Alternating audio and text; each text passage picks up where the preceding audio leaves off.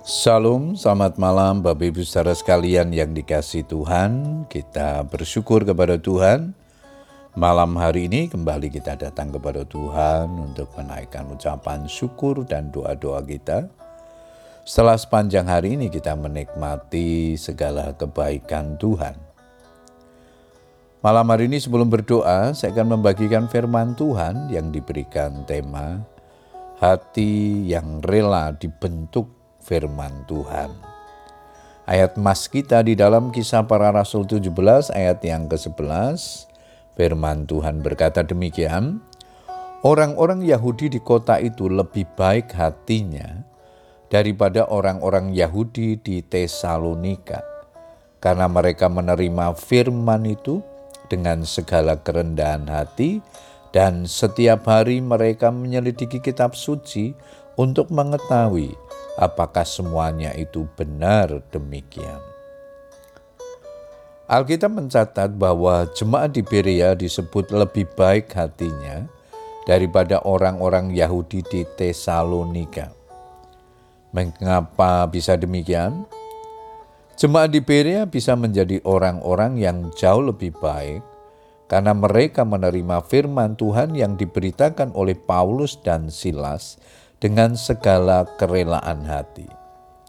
Artinya mereka mau belajar, dibentuk dan diproses oleh firman Tuhan. Ini adalah dampak dari kuasa firman Tuhan. Sebab firman Allah itu hidup dan kuat dan lebih tajam daripada pedang bermata dua mana pun. Ia menusuk amat dalam sampai memisahkan jiwa dan roh, sendi-sendi, dan sumsum. Ia sanggup membedakan pertimbangan dan pikiran hati kita. Ibrani 4 ayat yang ke-12.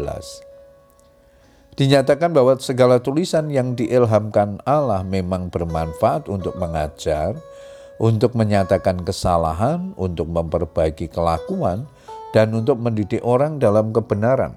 2 Timotius 3 ayat 16. Orang yang mendengar firman dengan sungguh-sungguh, menyimpan dalam hati dan mempraktekkan dalam hidup sehari-hari, hidupnya pasti diubahkan dan hatinya dipulihkan.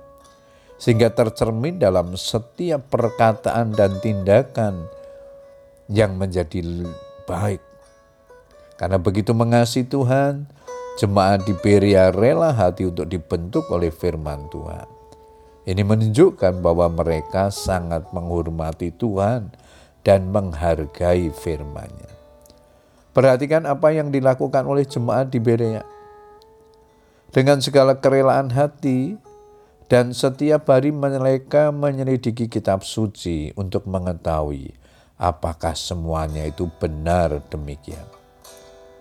Artinya mereka rela menyediakan waktu untuk mempelajari kitab suci setiap hari. Keberadaan jemaat di Berea benar-benar telah menjadi kesaksian yang baik.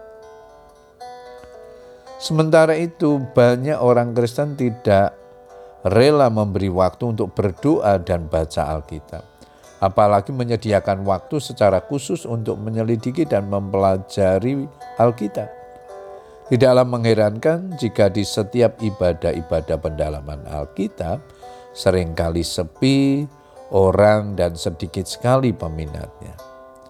Bapak Ibu saudara sekalian, hidup kita pasti menjadi berkat bila hati kita rela dibentuk oleh firman Tuhan.